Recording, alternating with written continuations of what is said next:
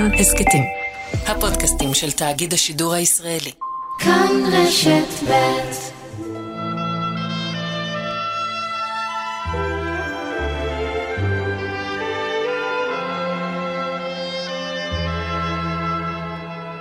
שם הרי גולן, הושט היד וגבה, בדממה בוטחת מצבים, עצור.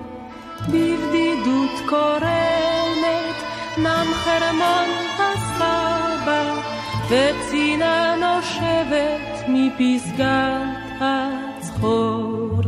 שם על חוף הים יש דקל שפל צמרת, סטור שיער הדקל כתינוק שובב, שגלש למטה כנרת,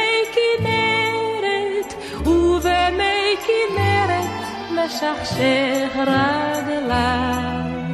מה ירבו פרחים? גבירותיי ורבותיי, תאמינו או לא, אנו נכנסים לשנה השלושים של ועידת מדריד הנודעת. להזכירנו, 30 באוקטובר 1991 החלה. כינסו אותה בבירת ספרד מנהיגי ארצות הברית וברית המועצות שהייתה. הם הזמינו את נציגי ישראל, סוריה, ירדן, לבנון ומצרים ואת נציגי האיחוד האירופי. השתתפו בה ג'ורג' בוש ומיכאל גרבצ'וב, וכן ראש ממשלת ספרד פיליפה גונזלס. היא החלה בחילופי השמצות קשות בין סוריה לבין ישראל ולא הביאה לשלום. אבל בפעם הראשונה הוטבו בה נתיבים רשמיים המשמשים עד היום בתהליך השלום הישראלי-ערבי שטרם הגיע לסיומו. הערוץ הדו-צדדי למשל, הערוץ הרב-צדדי. ועידת מדריד הייתה נקודת מפנה היסטורית ביחסי מדינות ערב-ישראל, והיא שסללה את הדרך להסכמי אוסלו השנוי במחלוקת. הנושא הוא גדול ממדים, ולא נצליח לכסותו בשעת שידור בודדת. אבל להתחיל צריך. שלושים שנה לוועידת מדריד, שידור ראשון, אורחים ומביאים, יגאל בוטון וחדווה אלמוג, ניתוב השידור וההפקה, דבורה סוויסה, אני יצחק נוי. נשנש מותניים ונצא לדרך. עצור בבדידות קורנת, נם חרמון הסבא, וצינה נושבת מפסגת הצחור. שם הרי גולה, שם הרי גולה, שם...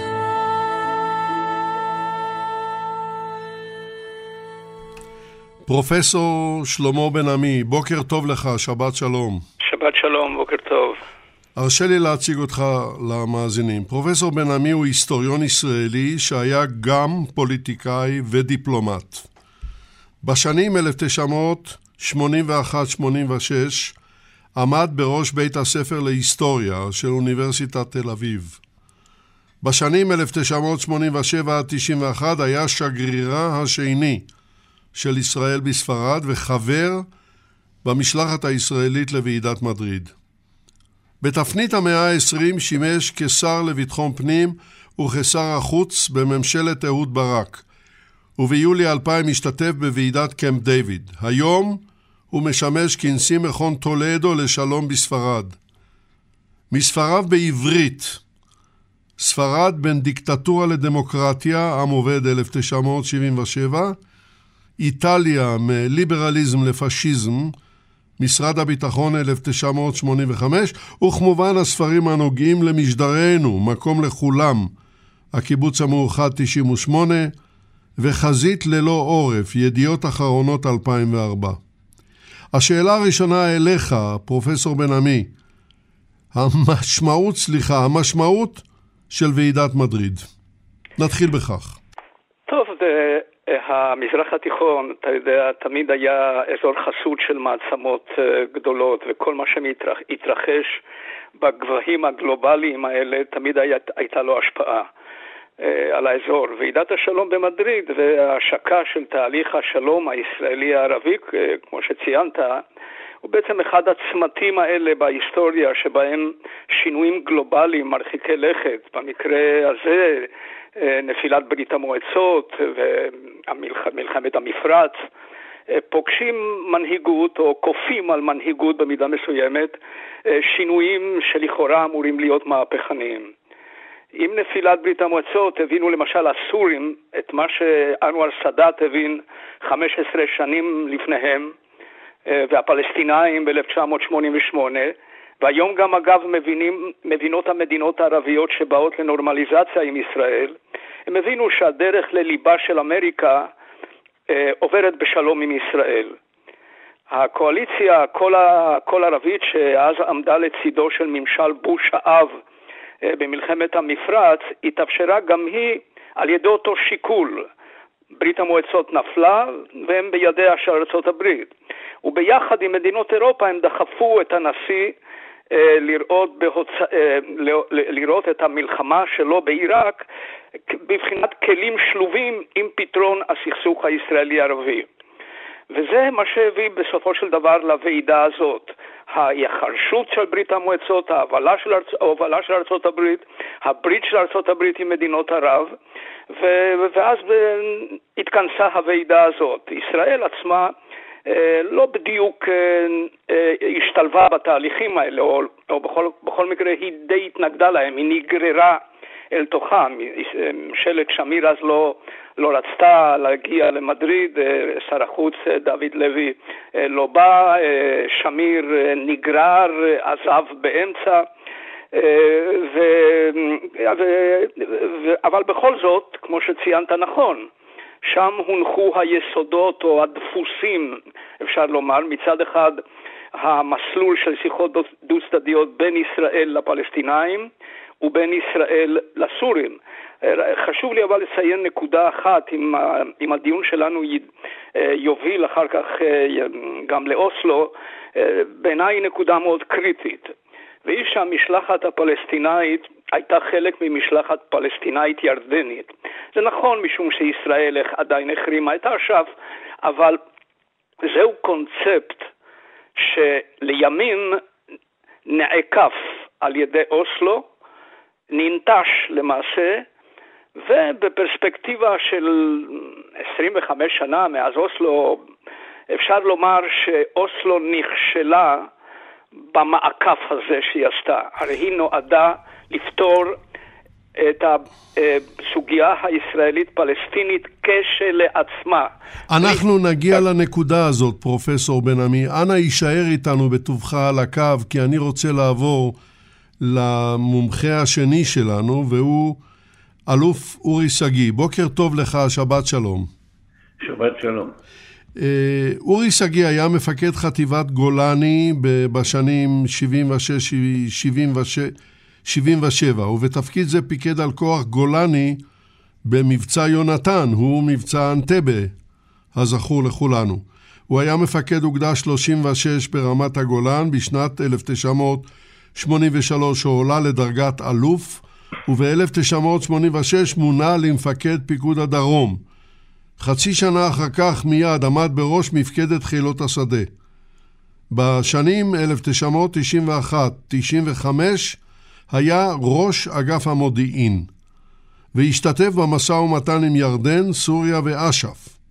ספריו עוסקים בנושא שלשמו התכנסנו הבוקר. אורות בערפל, ידיעות ספרים 1988, והיד שקפאה, ידיעות ספרים 2011. השאלה הראשונה אליך, אלוף שגיא, התהליכים, קודם כל תגובה על דבריו של פרופסור בן עמי, ואחר כך התהליכים, לדעתך, שהביאו לקראת ועידת מדריד. בבקשה. קטונתי מלחלוק אה, על דברי ידידי שלמה כמובן, אבל אני רוצה להוסיף אה, נקודות נוספות. הייתי עד לתהליך, כמו כולם, שבו משתנה העולם, אבל בעיקר האזור הזה לנגד עינינו במספר תובנות. האחת, הבנה שהסדר העולמי משתנה. שניים, וזה לא פחות חשוב, אה, הלאומיות הערבית נסדקת בצורה שכמעט אה, אין בה דרך חזרה. אני רק רוצה להזכיר שבמלחמת המפרץ ערבים נלחמו נגד ערבים, גם מצרים וגם סורים. אה, שלוש, ארצות הברית, מעצמה מספר אחת בעולם, גם אם ברית המועצות לא חושבת כך, אבל הקליינטלה המזרח תיכונית מבינה מיהו המכתיב והשולט והמוביל של תהליכים חשובים, ובאמת, גם בצד הכלכלי, גם בצד המדיני וגם בצד הצבאי, ארצות הברית כמעט ואין בלתה. זה לא לעולם לא חוסן כמובן, אבל אז זה היה כך. והדבר השלישי שנראה לי מאוד חשוב, הנה ההבדל בין מדינאים לבין פוליטיקאים. מדינאי עוסק בתהליכים, פוליטיקאים עוסקים באירועים שוטפים. רוב המנהיגים, זה חל על יצחק שמיר כמובן אצלנו, זה חל על חאפז אל-אסד, זה חל על המלך חוסיין, וזה חל אפילו על אה, נציגי אש"ף במידה מסוימת, מסכימים להכפיף את האידיאולוגיה שלהם למציאות שישנה בשטח. במילים אחרות, שיקולים אסטרטגיים, ולא רק אידיאולוגיה בסיסית, הביאו אה, בתובנות קשות ומכאובים, כי מדריד אה, זה לא רק שם של מקום, זה עולם מושגים שבו מצליחים להפגיש את האנשים, בין ברצון, בין בכפייה. והדבר החמישי, שנראה לי מאוד חשוב גם לענייננו, והיום ביתר שאת כמובן, הם מבינים. דווקא הראשון שנדמה לי שזה היה זה, זה דווקא חאפז אל-אסד, אה, שאי אפשר להגיע לאיזון אסטרטגי כוחני מול ישראל, ואולי מוטב לחפש סוג נשק אחר, כלכלי, מדיני, ואידך זה לגמור. הרי הם לא חשודים המנהיגים האלה, וגם זה שהזכרתי, באיזושהי אהדה יתרה לרעיון הציוני, אבל האינטרסים גברו. לגבי שמיר, הערה אחרונה, כי אנחנו נדון גם קצת בעצמנו, אני הייתי עד אה, בלתי אמצעי, אם מותר סיפור אה, מרתק, איך כמעט אפשר היה לשמוע, שזה לא סביר מבחינה פיזיולוגית, את גלגלי המוח של יצחק שמיר, שהאידיאולוגיה שלו לא דורשת הבהרה כמובן, שהוא צריך ללכת לדבר אחר מכפי שאמונתו הבסיסית חושבת, ואגב זה נווט הזרע הזה אצלו כבר במלחמת המפרץ שהוא לא הרשה למיליטנטים אצלנו להגיב צבאית אל מול הירי העיראקי אלינו, כי זה שירת אינטרס אמריקאי אה, גלובלי עם הבנה שסוף מלחמת המפרץ עשויה להוליד תהליך אחר. אז כמתבונן על, ה, על הדברים האלה, אני רוצה גם אה, לומר דבר שוודאי נגיע אליו אחר כך. אני ליוויתי את כל התהליכים האלה, אה, חלקם באופן ישיר, חלקם באופן בלתי אמצעי, אה, אבל גם זכיתי בסופו של דבר אה, ללא מדים, גם לשאת ולתת באופן ישיר עם חלק מהגורמים האלה, והספרים שלי מעידים שלא הצלחתי לגמרי. כן. טוב, תודה רבה לך, אלוף אה, אורי שגיא. יישאר על קו הטלפון, אל תרד. אני פונה למומחה השלישי שלנו, והוא דוקטור יגאל קיפניס.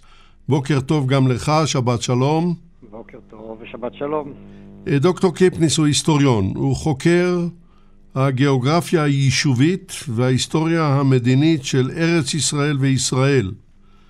מספריו, ההר שהיה כמפלצת, הגולן בין סוריה לישראל, ראה אור בעברית בהוצאת מגנס ב-2009, והספר הדרך למלחמה, 1973. דביר, הוצאת דביר כמובן, 2012. ושקודם כל אתה בוודאי תרצה להגיב גם על דבריו של פרופסור בן עמי וגם על דבריו של האלוף שגיא, אבל אחר כך אני ארצה לשאול אותך על אה, מדיניות ישראל כלפי הגולן עד 67 ואחרי 67. דוקטור קיפניס, בבקשה. קודם כל, אה, התייחסות קצרה, רק להוסיף לגבי ועידת מדריד, וכמו שנאמר, זה היה אירוע שבמידה רבה נכפה על ישראל, והיה אירוע טקסי וכמעט ריק מתוכן, אבל הניע מהלכים רבי משמעות אחר כך, ולא רק ההסכם אוסלו, כמו שציינתם, אלא גם ההסכם עם ירדן, ובעיקר, ואני מניח שנעסוק בזה בהמשך, משא ומתן ארוך עם סוריה, כשכל המעורבים בו, והיו רבים, אה, ניסו אה, בכנות להגיע להסכם שלום. ראשי שש ממשלות ניהלו אותו, והוא נמשך למעשה עד שהתחילה ממשלת האזרחים בסוריה. אבל אני רוצה להעיר נקודה נוספת אה, לגבי תקופת ועידת מדריד, ודווקא חשוב להעיר את זה בנקודה שבה אנחנו נמצאים היום, שהסכם שלום עם סוריה נראה מנותק מהמציאות. אז צריך לזכור שגם לפני תקופת מדריד, הסכם שלום עם סוריה נראה משהו הזוי, מנותק מהמציאות. אה, לא רק 73 המלחמה, אבל 77 אה, חל שינוי, ודברי בגין בכנסת אה, מעידים על זה. 78 הסכם אוסלו, ואני הגעתי לגולן ב-78 אחרי הסכם אוסלו, ועדיין הסכם שלום עם מצרים, כשסוריה אה, מחוץ לתמונה ובועטת בהסכם ונלחמת נגדו, ואיש לא חשב על הסכם שלום עם סוריה. נוסף לזה ב-81 חוק הגולן ועוד ב-82 מלחמה עם סוריה, כך שהגענו לאותו מפנה דרמטי במדיניות הגלובלית, שהוא בכלל לא קשור אלינו, אבל תראו איך הוא שינה באחת את התמונה אה, בארץ, ואפשר להגיד אפילו בהכללה שכשאנחנו בודקים כל אירוע שקורה באזור שלנו, אנחנו חייבים קודם כל להסתכל על מה קורה בעולם, מה קורה במצב המדיני הגלובלי, וזה נכון, תרצו, מהצהרת בלפור, וכמובן בנושא שאנחנו מדברים היום. עכשיו, אה, לגבי השאלה שלך, מדיניות ישראל כלפי הגולן, זה די מעניין, זה בניגוד לדימוי המאוד אה, תוקפני, מדיניות ישראל כלפי הגולן היא הייתה אה, טיפה שונה. שלא לדבר שעד 67' מה שדרשנו מהסורים זה שיכירו אה, בגבול הבינלאומי, כלומר יחזירו לשיטה של ישראל וריבונות ישראל את, השלטי, את ה, אותם האזורים המפורזים המפורסמים בחזית שבין ישראל וסוריה. מיד אחרי 67' והניצחון הגדול, ממשלת האחדות הלאומית ישבה ודנה במה היא רוצה לעשות עם הישגי המלחמה האדירים, והגיעה למסקנה מאוד מעניינת, אז חשאית, שהיא מציעה למצרים ולסוריה הסכם שלום על בסיס נסיגה בינלאומי, מהגבול הבינלאומי. ויש אנשים שמזלזלים בהחלטה הזאת, אבל כשאנחנו בוחנים את התיעוד, ההתבטאויות של מקבלי ההחלטות, וניקח רק את בגין כדוגמה, או יגאל אלון, שהיה תומך נלהב בהתיישבות בגולן, הם היו כנים מאוד ברצון שלהם אה, לממש את הישגי מלחמת ששת הימים בהסכם שלום היסטורי מבחינת סוריה על בסיס הגבול הבינלאומי. זה יושם עם מצרים, עם סוריה, אנחנו מפה ממשיכים, אה, מפה והלאה, אה, עם כל הדיון בוועידת מדריד, ושוב, כאמור, ראשי שש ממשלות ניהלו את זה על בסיס אותה החלטה אה, של יוני 67, ה-19 ביוני 67, של ממשלת האחדות האולטימטיבית. כן. אני אה, חוזר אליך, פרופסור בן עמי. אם מותר לי, אה, שתי הערות אה, שוליים. בוודאי, בוודאי. שתי הערות שוליים לדברים של אורי שגיא. זה נכון שבסוריה באמת הגיעה למסקנה בסופו של דבר שהיא איננה יכולה להגיע לאיזון אסטרטגי עם ישראל, ולכן צריך לחפש דרך להסדר. אבל כמובן העובדה שברית המועצות הותירה אותה אה, אה, יתומה הייתה מרכיב אה, מכריע. הסורים, אולי אחת הסיבות להבנת השאלה מדוע נכשל הניסיון להגיע איתם להסדר, קשור גם בכך שהם גם לעת שלום רצו סוג של שלום מזוין, נקרא לזה, לא? הם, סוריה היא מדינה שהייתה חרדה מאוד לאפשרות שתהליך שלום עם ישראל פתוח אה, יכול לחולל סחף במשטר. הם לא רצו שהשלום יפגע ביציבות של המשטר. ואתה יודע, גבולות פתוחים, נורמליזציה מוחלטת. אה, תסתכלו מה שהישראלים עושים כשפותחים להם נורמליזציה ומגיעים בהמוניהם ישר לשדות התעופה של דובאי. אה, אה, הם חששו מהדבר הזה ולכן הם רצו לשמור על, על שלום מזוין. הם רצו שלושה דברים בשלום הזה. מצד אחד את הגולן, מצד שני את לבנון ומצד שלישי את את, אה, את ארצות הברית. אלה שלושת ההישגים שהם רצו. השילוב הזה לא כל כך הסתדר גם עם יכולות אה, אה, הוויתור שביקשו מישראל. והערה השנייה לגבי המדינאים, גם זה נכון, כל מה שאמר אורי. אבל אתה יודע, אה, אני הייתי מוסיף איזה קווץ' שהוא בעיניי מאוד חשוב גם לעניין הזה של ועידת מדריד. המדינאי הוא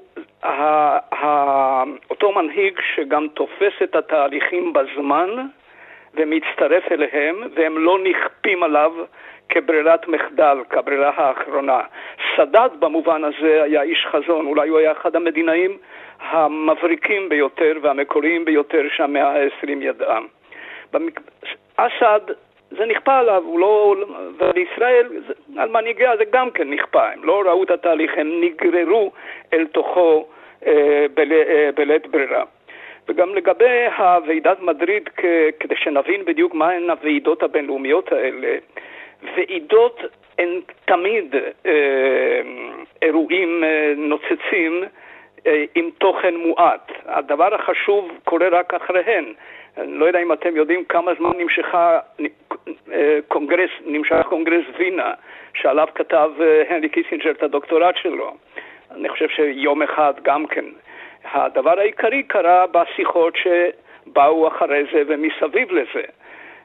ולכן ההשקה של התהליך, כמו שאתה ציינת, יצחק, הוא, הוא בעצם לב ליבה של המשמעות של, של הוועידה הזאת. כן, ללא ספק. אתה, פרופסור בן עמי, התחלת לדבר בפעם הקודמת כשפניתי אליך על המעבר מוועידת מדריד לאוסלו, כשהטיפול בוועידת מדריד, הטיפול בפלסטינאים הוא במקרה הטוב שולי, אבל באוסלו הוא העיקר. איך הדברים האלה מתרחשים? טוב, תראה, אמ, הוא לא היה שולי, הוא היה חשוב כמו כל אחד מהנושאים האחרים, אבל אה, אה, יש משמעות גדולה לכך שהפלסטינאים באו במסגרת ירדנית-פלסטינאית. מכך ניתן היה אה, להבין שזה, שגם הפתרון של הסוגיה ייעשה במסגרת ירדנית-פלסטינאית, דבר שאגב שמעון פרס הבין לפני שהוא הלך לאוסלו, הוא, עשה אז את הסכם לונדון אה, ב-1987 עם, אה, עם חוסיין. אה, אוסלו הייתה באמת ניסיון לעקוף את הקונספט הזה של מדריד וללכת ישר אל הפלסטינאים. מדוע הגענו לדבר הזה? משום שההנהגה המקומית שבעל, ש, שהובילה את השיחות אחרי ועידת מדריד בוושינגטון, היו שיחות בין ישראל לבין, ה, לבין הפלסטינאים, טבעה את מה שעם כבוש בדרך כלל תובע, אה, הגדרה עצמית, מדינה פלסטינאית וכיוצא בזה, וממשלת רבין כמובן לא הייתה אה, במצב להיענות לדבר הזה. מצד שני, ערפאת אה, היה באחת השעות הקשות ביותר למנהיגותו בתנועה הלאומית הפלסטינאית. המייסד של הלאומיות הפלסטינאית המודרנית, המייסד של אש"ף, לא היה מי שחולל את התהליכים שהובילו, אה, שהובילו לוועידה, האינתיפאדה הראשונה. אה, הייתה עניין של ההנהגה המקומית. והדאגה הגדולה של ערפאת הייתה דאגה, הייתי אומר אפילו פוליטית, לא מדינית. איך הוא לוקח בחזרה את המושכות של התנועה הלאומית הפלסטינאית, איך הוא לוקח את המושכות מידיהם של, של הפייסל חוסיינים והחנן אשראוי, שהוא אף פעם לא סבל מעודף אהבה כלפיהם. כך ש... אמ, וזה מביא אותו לאוסלו במידה רבה. הרצון לקחת מחדש את ההנהגה, והוא מוכן היה אגב לשלם מחיר כבד, כי אוסלו מבחינת, מבחינת ערפאת, אנחנו מדברים על הסכם שאפילו לא מזכיר את הביטוי הגדרה עצמית. לא אומר כמעט דבר, או אולי בכלל לא אומר כלום על שאלת ההתנחלויות. מבחינתו הדבר העיקרי היה דריסת רגל בשטחים ולקחת בחזרה את המושכות של התנועה הלאומית הפלסטינאית. זאת הייתה הסוגיה שהובילה אותו. לישראל זה התאים, כי היא שילמה במשהו שמלכתחילה לא היה נורא כל כך, מי בכלל רצה את עזה, אוקיי? נותנים לו את עזה ודריסת רגל אה, בגדה המערבי באמצעות אה, יריחו, וגם מסתייעים בו, וזה היה מרכיב שאני בטוח פעל בראשו של יצחק רבין, מסתייעים בו כדי להיות קבלן משנה לדיכוי האינתיפאדה הראשונה, משום שרבין לא בדיוק אה, הצליח, או הצבא לא היה בנוי להתמודד עם, אה, עם אה, התקוממות עממית כזאת, והאינתיפאדה נגררה, זה אני חושב שכבר היה השנה החמישית שלה, ולכן ערפאת הגיע, הגיע לנו טוב באותה שעה. שאלה אחרת, אם הוא הצליח למלא את תפקידו אה, כקבלן משנה, לדעתי הוא לא הצליח, גם משום שהוא הרגיש שהוא לא מקבל מהצד הישראלי את, אה, את מה שהוא ביקש. אה, אז כמובן ש... נשאלת השאלה אם הוא לא הצליח או הוא לא ניסה. אני מניח שהוא לא ניסה מספיק, כי אצל ערפאת הוא היה מסוג, אם אנחנו מדברים על סוגים של מנהיגים, ערפאת היה מנהיג של קונצנזוס. הוא היה מסוג המנהיגים שגולשים על רצון העם כפי, כפי שהוא הבין אותה, ולא בדיוק מובילים אותו. הוא לא היה הבן גוריון הזה שאומר, אני, אני, אני, לא, אני לא יודע מה העם רוצה, אני יודע מה העם צריך. אצל ערפאת הייתה הגלישה הזאת, הוא, הוא חרד חרדת מוות ממלחמת אזרחים, הוא תמיד החזיק את החמאס כנשק אסטרטגי לעת, לעת הצורך, הוא לא... והיו בעקבות אה, אירועים מסוימים שהוא כן עשה דבר או שניים, אבל בעיקרו של דבר הוא רצה לשמור על שלמות התנועה הלאומית הפלסטינאית. אני חוויתי את זה אה, בקמפ דיוויד, אה, כשהוא, לפני שהוא הגיע לקמפ דיוויד, הוא כינס את כל הפלגים של התנועה הלאומית הפלסטינאית, מהקומוניסטים עד החזית העממית וכולי וכולי, וניסה להגיע איתם אה, להסכמות, שלא, שלא לערער את האחדות הלאומית. והוא לא הבין מה שאנחנו כן הבנו בסופו של דבר, שאין שלום בלי פיצול פנימי. קונצנזוס הוא בגידה במנהיגות. אם אתה חותר לקונצנזוס פנימי, אתה בסדר עם העם שלך, אבל אתה לא יכול לעשות פריצה דרך עם הצד השני. הצד הישראלי הבין, גם בקמפ דיוויד, ולדעתי בכל שלב אחר של, של המשא ומתן, ש... אה, הפיצול הפנימי הוא בלתי נמנע. אתה לא יכול להגיע לקונצנזוס אה, על הפשרות הבלתי נמנעות האלה. כן. וזה גם כן מבחן של מדינאות. המבחן הזה בוודאי. היה חסר אצל ערפאת. בוודאי. אז אני חוזר אליך, אלוף שגיא, קודם כל, אה, בהמשך ישיר לדבריו של פרופסור בן עמי, המדינאים והפוליטיקאים שלנו בתהליך שמדברים עליו.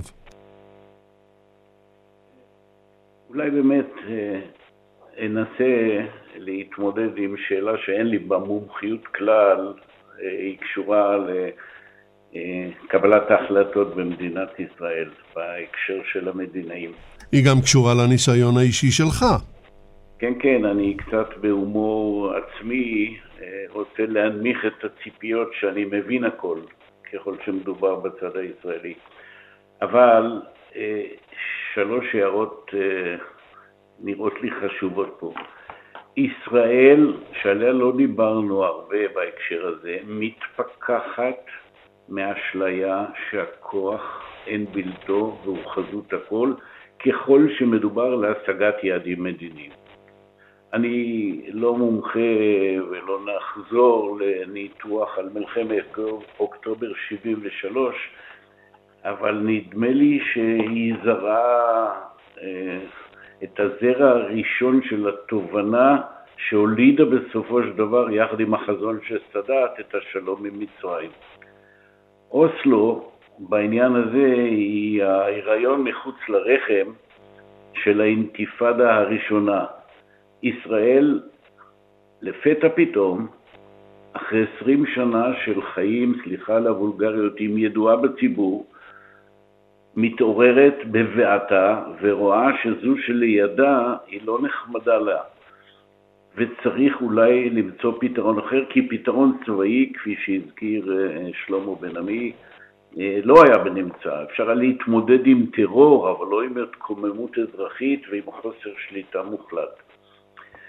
הדבר השלישי שאני רוצה להוסיף פה אה, בהקשר הזה, ואני חוזר קצת דווקא לתוצאות של ועידת מדריד בהמשך התהליכים המדיניים, אני זיהיתי שלמרות שהיה ידוע באותה עת שכל אחד גם מנסה לפתור את ליבת הסכסוך בין ישראל למדינות ערב, קרי הבעיה הפלסטינאית, כשבאים לשאת ולתת באופן ישיר, בין אם זה סוריה, בין אם זה ירדן, באופן מפתיע, אה, כל אחד דואג לנפשו קודם כל, ובראש ובראשונה.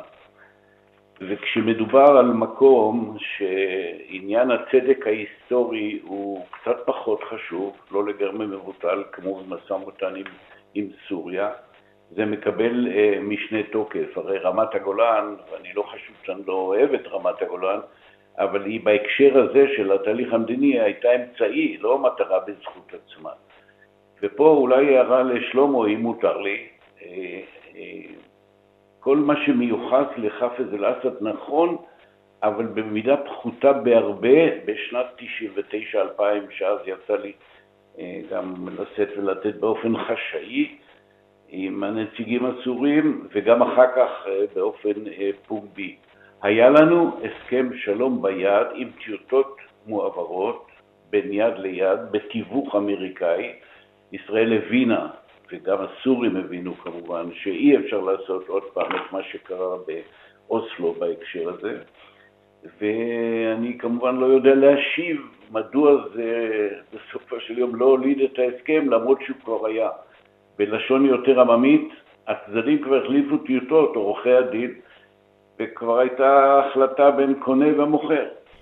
כן, אבל אלוף שגיא, אני... נדמה לי שפה אני השתמשתי במילה קשה קצת לפענוח, האתוס של שתי המדינות בסופו של יום לא הבשיל. אבל השאלה, אה, אלוף שגיא, אם תרשה לי, אה, שאלה לגמרי מעשית, שנוגעת גם לימינו אלה. ואם היינו מגיעים להסכם עם הסורים, ואם היינו מחזירים להם את רמת הגולן, איפה היינו עומדים היום? זו שאלה שהיסטוריון, אני קטונתי ליד שלמה, אבל אה, לא מרשה שישאלו בהקשר הזה, כי אתה צריך לנסות, וגם אני, וכולנו, לשפוט את ההחלטות שהיו על רקע הזמן אז, הצייטגט המפורסם. זה כאילו שאתה, אני אשיב לך בשאלה נגדית, כאילו שנשאל את אה, ההחלטה הישראלית אחרי הפיכת האחים המוסלמים במצרים שהוליד את, אה, את מוחמד מורסי, מה עשה מנחם בגין? הוא החזיר ותראה מה מתרגש עלינו. אני יודע שזה לא זהה, אבל יש דמיון מסוים באופן השאלה. אני אבל אולי גם רוצה להגיד את הצד השני של המטבע. הסכם השלום עם הסורים, שלא הבשיל אה, בסופו של יום, היה אמור לפתור גם את בעיית לבנון וגם להסדיר במידה רבה, לא במידה מוחלטת, את מערכת היחסים עם צד שלישי, עם האיראנים. אני לא מפתיע, אני מקווה באומרי שהאיראנים באותה עת נתנו אור ירוק לחאפז אל-אסד להיכנס לתהליך המדיני מול ישראל, וכלה ידעה מדוע היא נכנסת לחופתה. אי אפשר לומר שאף אחד לא הבין את המשמעות של, של העניין הזה. כמובן אפשר... אה, אה, דוקטור. כן, בבקשה, אה, פרופסור בן עמי, אתה רוצה להעיר הערה ואחר כך אנחנו... אני לגמרי מסכים עם, אורי בניתוח שלו,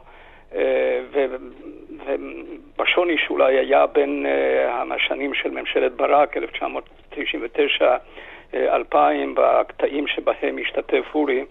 אמ, אבל אני חושב שאם אפשר לענות כמובן רק בהיפותזה מה היה קורה אילו ישראל הייתה מגיעה אה, להסכם עם סוריה, אז בהחלט אפשרות אה, הייתה שארצות, שסוריה הייתה נופלת לידיה של ארצות הברית, או הייתה, הייתה הופכת לבת ברית של ארצות הברית, כפי שמצרים הפכה לבת ברית. זה היה אחד השיקולים הגדולים של, של סאדאת בשלום עם ישראל.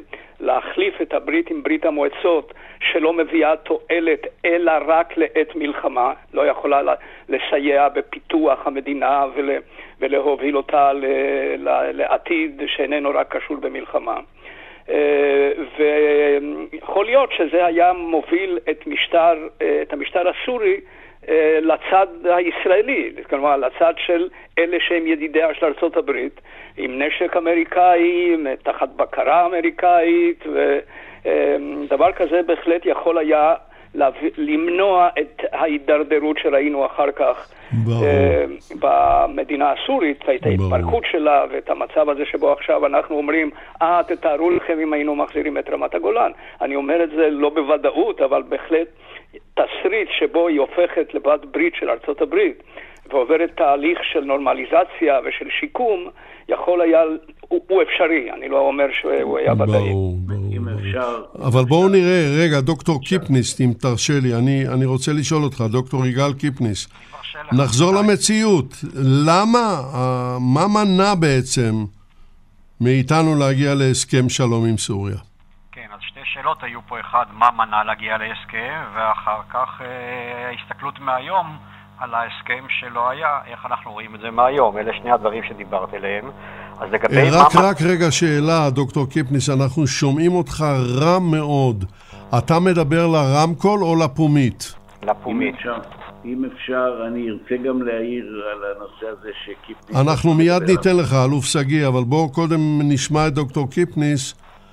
אז אה, לגבי, לגבי מה מנע... אני, אני, אני, רק... אני מציע דבר כזה, דוקטור קיפניס, אני אפנה לאלוף שגיא, כן. ובינתיים תפתח את הטלפון הנייד, נחזור לנייד, כי לא שומעים אותך היטב.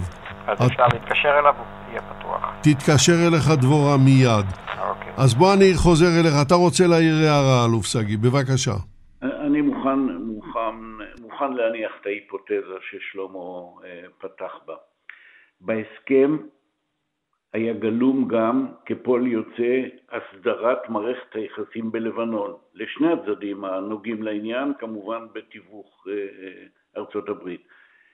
הכרה במעמדה, בכוחה ובאינטרסים של סוריה מחד גיסא, ויציאה מוסדרת, מוסכמת, לא כפי שזה קרה, מלבנון על ידי ישראל ובעיית הביטחון השוטף אה, הייתה אמורה להיפתר. ההערה השנייה הייתה הסכמה סורית לסגור ולגרש את כל ארגוני הסירוב הפלסטינאים והאחרים מתוך דמשק ולא לאפשר יותר פעילות כנגד ישראל. זה היה גלום בהסכם. והדבר השלישי, אני רוצה להרחיב משפט על איראן. אה, ישראל לא נתנה, אה, לא נסעה ונתנה עם איראן באותו, באותו דבר, אבל הביאה את סוריה להסכמה ששתי המדינות החתומות על ההסכם, קרי סוריה וישראל, מתחייבות לא לעשות שום ברית אסטרטגית עם צד שלישי שהוא עוין את אחד הצדדים. די לחכימה ברמיזה. ואני מדגיש את מה שנאמר גם קודם, הנשיא האיראני והמערכת האיראנית אפשרה, לא יודע אם התלהבה, אבל אפשרה והסכימה לכניסתה של סוריה לתהליך אה, מדיני. ברור, ברור. אה, אה, בוא, בוא נחזור עכשיו אליך, דוקטור קיפניס. אתה, אני מקווה שתישמע יותר טוב. מה כן, באמת מנע? גם אני מקווה, ואני חוזר לשתי השאלות שהתחלנו לדבר עליהן. מה מנע? אז אני רק אוסיף לגבי מה שנאמר. אולי אני אפתיע אתכם, אבל על הדברים הם לא רק אה, מדיניות על. בסופו של דבר מנהיגים, מקבלי החלטות הם גם בני אדם. נכנסים פה הרבה מאוד שיקולים אנושיים, אמוציונליים, רגשיים. זה לא רק אתוס לאומי, זה גם אה, אה, מיתוסים אישיים. כי כמו שאורי אמר, והוא מצוי בזה לחלוטין, בנושאים המרכזיים ניתן היה להגיע להסכם בין המדינות, סידורי ביטחון, נורמליזציה, מים, משך הנסיגה, יותר ממה שניתן. אורי גם יודע להגיד שכמעט והגיעו. ואי הסכמה הייתה רק על מה יהיה הגבול, ולמעשה אי הסכמה על ריבונות צרה מאוד. מה עומד פה? המר, המרחק הפיזי בין הקווים שעמדו על הפרק הם, הם מזעריים.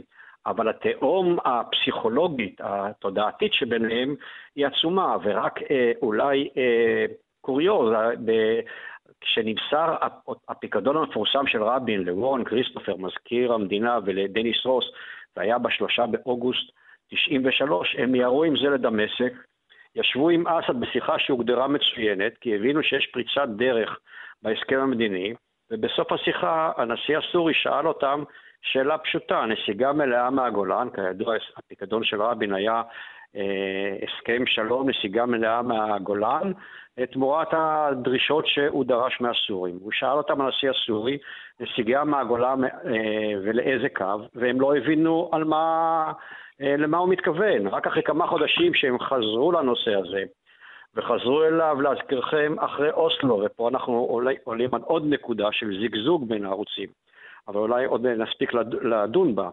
הם חזרו לזה אחרי אוסלו, ורק אז הם הבינו שאפשר לסגת מרמת הגולן נסיגה מלאה, אבל לכמה ולכמה אה, קווים.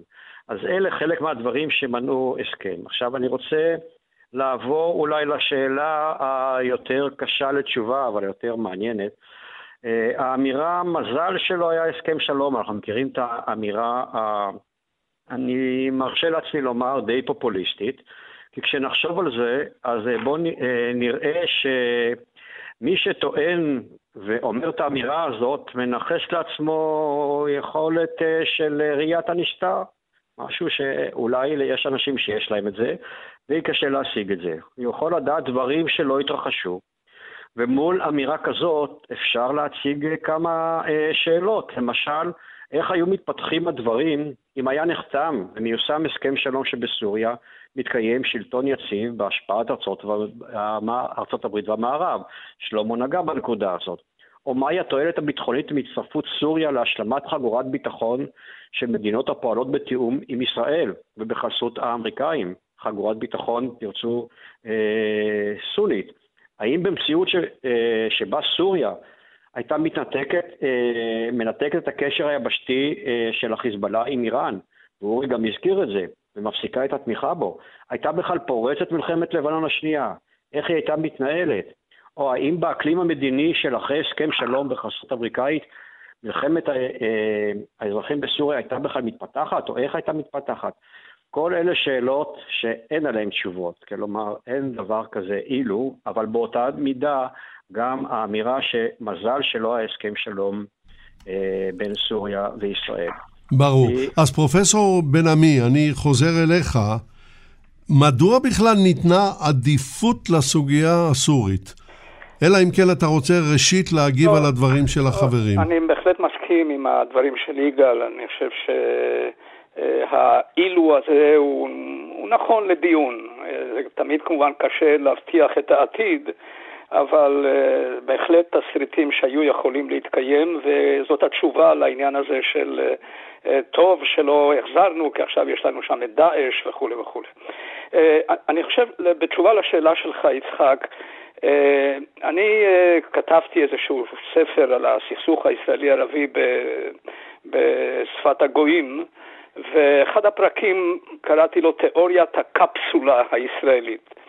אה, בגין התחיל בתיאוריית הקפסולה הזאת, בזה שהוא עשה שלום עם מצרים, משום שהוא רצה לשמר את, אה, את העניין הפלסטיני, את האחיזה אה, בגדה המערבית. מוכן היה ללכת כברת דרך מאוד מאוד ארוכה, מאוד מאוד גדולה, עם סאדאת, להחזיר עד המילימטר האחרון, כי הוא ידע שזה שלום נפרד. לא משנה מה היה הרטוריקה של סאדאת בכנסת או בכל מקום אחר, הוא מכר את פלסטין. בזה אין בכלל בעיניי שום, שום ויכוח. אה, הוא הבין שזה שלום נפרד. הוא לא, הוא לא אהב את ערפאת, הוא לא... יש ספר יוצא מהכלל שיצא לאחרונה אה, בייל יוניברסיטי פרס על ההתנהלות של סאדאת במהלך כל השיחות האלה. אה, ואת המורשת הזאת הוא הוריש בעצם לכל אלה שבאו אחריו. גם רבין הלך קודם ל, ל, ל, ל, לסוריה, גם ברק הלך קודם לסוריה, אה, גם נתניהו במידה רבה הלך לסוריה לפני שהוא אה, הבין שיש בעיה עם הפלסטינאים. התפיסה הזאת ניצחה באמצעות תהליכי הנורמליזציה של טראמפ. של, ש, ששינה באופן יסודי את פרדיגמת השלום באזור הזה. מה, השלום עם הפלסטינאים, נתעסק איתו רק אחרי שנעשה סדר או שנגיע להבנה עם העולם הערבי וננטרל את הסכנות הכביכול קיומיות שיש לנו במעגל השני של המזרח התיכון. זאת התיאוריה של כל עושי השלום אה, בישראל. אני סבור שהאב המיילד של אוסלו מבחינתו של יצחק רבין היה חאפז אל-אסד. אם הוא היה מגיע להסכם שלום עם חאפז אל-אסד, מן הסתם לא היינו מגיעים לאוסלו. ישראל הבחינה, ראתה במדינות הערביות אה, אה, סכנות אסטרטגיות. היא כשלה בלהבין שגם עם כבוש הוא איום אסטרטגי. והיא האמינה באמת שאם אתה עושה, מכניס אותם לקפסולה שמסביב יש אה, אה, הסכמי שלום, אז אה, אנחנו כבר נסתדר איתם, נשלם מחיר פחות קטן ואיכשהו לא, לא, לא נגיע למה שהיינו מגיעים אם אנחנו מטפלים בסוגיה הזאת כשלעצמה, בניתוק מכלל העולם הערבי. זאת הסיבה לדעתי שבגללה הלכנו תמיד אה, לסוריה ועכשיו למדינות המפרץ וכיוצא בזה. אה, בדרכו שלו אה, הבן של, או בוש הבן, אה, הלך בכיוון הזה. קודם כל לנטרל את עיראק, אה, הוא רק עשה שם אה, בלאגן גדול, בניגוד לאביו ששמר על איזון בין עיראק לבין איראן ונמנע מלחסל את העיראקים ולהוריד אותם לברכיים. הבן הוריד את העיראקים לברכיים והעלה את, את, את אה, את איראן. עד עכשיו אני חושב הם מבכים, האיראנים מבכים את סוף שלטונו של בוש הבן. וזה באמת מה שאנחנו רואים היום, שעושים שלום עם מדינות המפרץ וסודאן, ובוודאי עוד, עוד תגיע גם ערב הסעודית, ונראה איך הפרדיגמה המשתנה הזאת בכל זאת אה, תיצור איזה שהם תנאים להתקדמות עם העניין הפלסטיני, קשה לראות את זה כרגע, אבל uh, ימי אוסלו חלפו, עברו. עכשיו uh, יש קונספט חדש, שלום עם העולם הערבי, ונראה איך הדבר הזה מתיישב uh, עם הסדר כזה או אחר עם הפלסטינאים. כן. התגובה שלך, אלוף שגיא. או אם תרצה, אני יכול גם להעביר את זה אחרת. המעבר של מדינות ערב להסכמים עם ישראל כשהם מותירים את השאלה הפלסטינאית לשלב אה, יותר מאוחר? אה, לא, אני חושב שהוא אה, שלב מוקדם למדי והצביע על זה שלמה, גם סאדאת, גם המלך חוסיין, גם חאפז אל-אסד, דאגו לפתרון בעייתם גם אל מול ישראל וגם בראייה אסטרטגית כוללת, תוך דחייה לפחות, שלא לומר יותר מזה, של הבעיה הקרויה הבעיה הפלסטינאית, מכל מיני טעמים, לכל אחד היה שיקולים אחרים. בירדן הבעיה הפלסטינאית היא גם דמוגרפית, גם אתנית, ושונה מהמקומות האחרים. אני uh, חושב שהדיון האסטרטגי המרתק שהייתי עם כמה ראשי ממשלה בהקשר הזה, אגב, כל כולם, כל כולם חשבו שסוריה היא הדבר האסטרטגי שאיתו אמורים להתחיל ובאמצעותו אולי להשפיע על ליבת הסכסוך ההיסטורי בינינו לבין הפלסטינאים. הם כך עשו, ויצחק רבין הייתה לו פה איזה, בז'רגון הצבאי קוראים לזה תאונת אימונים קלה. באוגוסט, שלישי לאוגוסט, שיחה מדהימה שבה הדפוזיט, הפיקדון מועבר לידיו של כריסטופר, שהוא נוסע ובדמשק... שישי באוגוסט 93, אורי. 1993, נכון, נכון. 1993, חשבו לציין, כי זה היום הולדת שלי בשנים אחרות, אז התבלבלתי. אורי, אבל, אורי, אבל זה די היכה בתדהמה את רבין, כי רבין לא ציפה שהוא, שוורן כריסטופר, הדבר הראשון שיעשה בפגישה עם אסד, זה לשים את הפיקדון על השולחן. לא, לא, רבין, רבין הפתיע בשני דברים שלא מותר. אחד, הוא אמר, אנחנו, מותנה בארבעה תנאים כמובן, ניסוג מכל רמת הגולן לקו הרביעי ביוני 67, שזה אתוס, את זה כולנו מסכימים. הערתי לו, אין קו כזה, יצחק. אמר, לא חשוב.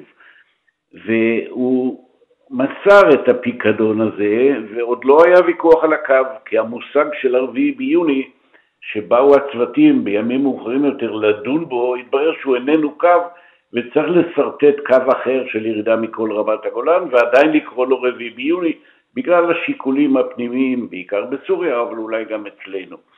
רבין הכריע, וכשהוא שאל אותי, ערב, ערב נסיעת הצוותים להמשך משא ומתן בוושינגטון בהקשר אחר, הרי הם לא ידעו את זה, אליאקי וחבורתו לא ידעו על התהליך המרתק הזה, אז הוא שאל בדיון אה, מאוד רגיש, והיו בו מספר נוכחים, אהוד ברק היה שם, מה אתה מעריך בכל זאת? ואני כבר יודע שהוא הסכים על אוסלו, רק עוד לא מפורסם.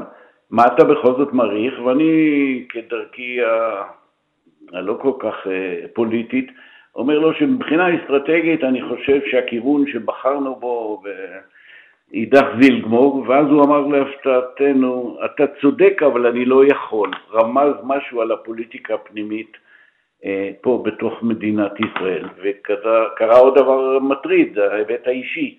כריסטופר, אחרי שהיה בדמשק, נסע לחופשה שבועיים בקליפורניה, והעסק מוסמס, ובינתיים ישראל מפרסמת את ה-DOP, את ההסכם אוסלו, עם הפלסטינאים, וחאפז אל-אסד חושב שרימו אותו, שהשתמשו בו, ואז זה התמוטט, עד שזה חודש כמובן בשנים כן, לאחר כמובן, מכן. כמובן. אה, דוקטור קיפניס, תגובתך אבל מאוד מאוד בקצרה, כי אנחנו קרבים לסיום. כן, מאוד בקצרה. אני מסכים לגמרי שהגישה של לסיים את הסכסוך הפתיר עם מדינות ערב, היא הייתה צריכה להיות קודמת אה, להמשך המשא ומתן הפלסטינים. אין שום ספק שהסכם שלום עם מצרים שהתחיל וירדן שנמשך מיד אחרי אוסלו, אם היה מסתיים בהסכם שלום עם סוריה, היה מעמיד את הפלסטינים במצב שונה לגמרי, כמו שאנחנו רואים היום, כשהעולם הערבי אה, כולו אה, לא כל כך שם, נאמר, במילים פשוטות, על הפלסטינים, אולי משתמש בהם, אבל לא יותר מדי אכפת לו. ולכן כל אה, ניהול המשא ומתן עם הפלסטינים, לא שהוא היה קל, אבל הוא היה נראה אחרת. עכשיו, אה, דוקטור קיפניס, אנחנו מגיעים לסיום ואנחנו בשלב השאלה הזהה. והייתי רוצה לשמוע את תגובתך. מה היית מבקש שהמאזינים ילמדו מהשידור? אז אני אתייחס למשא ומתן אה, עם סוריה בעיקר, ואני חושב שכדאי לזכור שראשי הממשלה שחתרו להסכם שלום בין ישראל וסוריה, ניסו למעשה למנוע את הסכנות שלהם אנחנו אה, עדים היום, שנוכחות איראנית אה, בסוריה, חיזבאללה בסוריה, אה, השפעה גדולה של אה, ברית המועצות ולא של ארצות הברית. במציאות של אותם הימים הם היו יכולים לעשות את זה, והם פעלו לפי הגישה שחשוב מה הציבור, מה העם רוצה, אבל חשוב יותר להוביל אותו למה שהוא צריך. לא לכפות עליו, אבל להוביל אותו למה שהוא צריך. תודה רבה, דוקטור קיפניס. אלוף אורי שגיא, מה היית מבקש שהמאזינים ילמדו מהשידור? אני אצטט ברשותך שיר של יהודה עמיחי, לא את כל השיר, אלא את מה שרלוונטי לענייננו, כי ככל המדובר בתהליך אל מול הסכסוך הישראלי-ערבי, הבעיה הפלסטינאית עדיין פה. כתב יהודה עמיחי, במקום שאנחנו צודקים, לא יצמחו פרחים באביב לעולם. רוצה לומר, כל עוד הוויכוח על צדק היסטורי בינינו לבין הפלסטינאים ולא על אה, ריאליזם של אינטרסים בנוסף להבנת הצד אה, של הצדק ההיסטורי, אז כמובן זה לא יסתיים. בחסמבה כתבו תם ולא נשלם.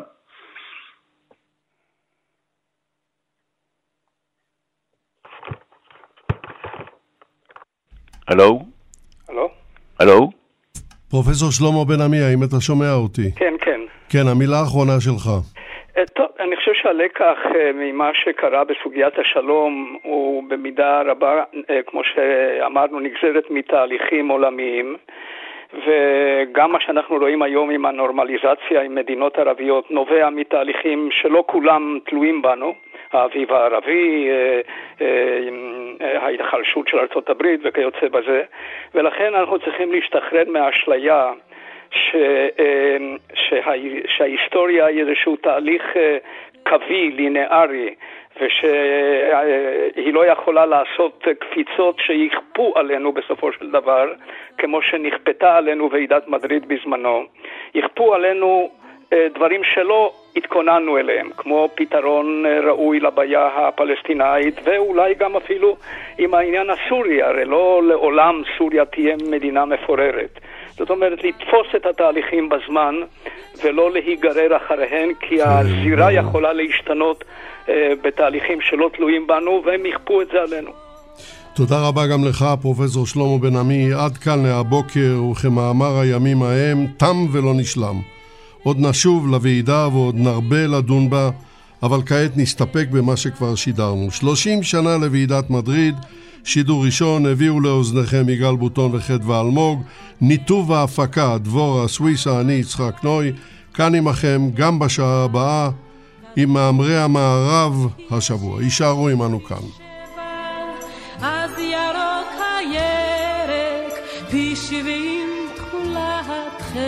במרום.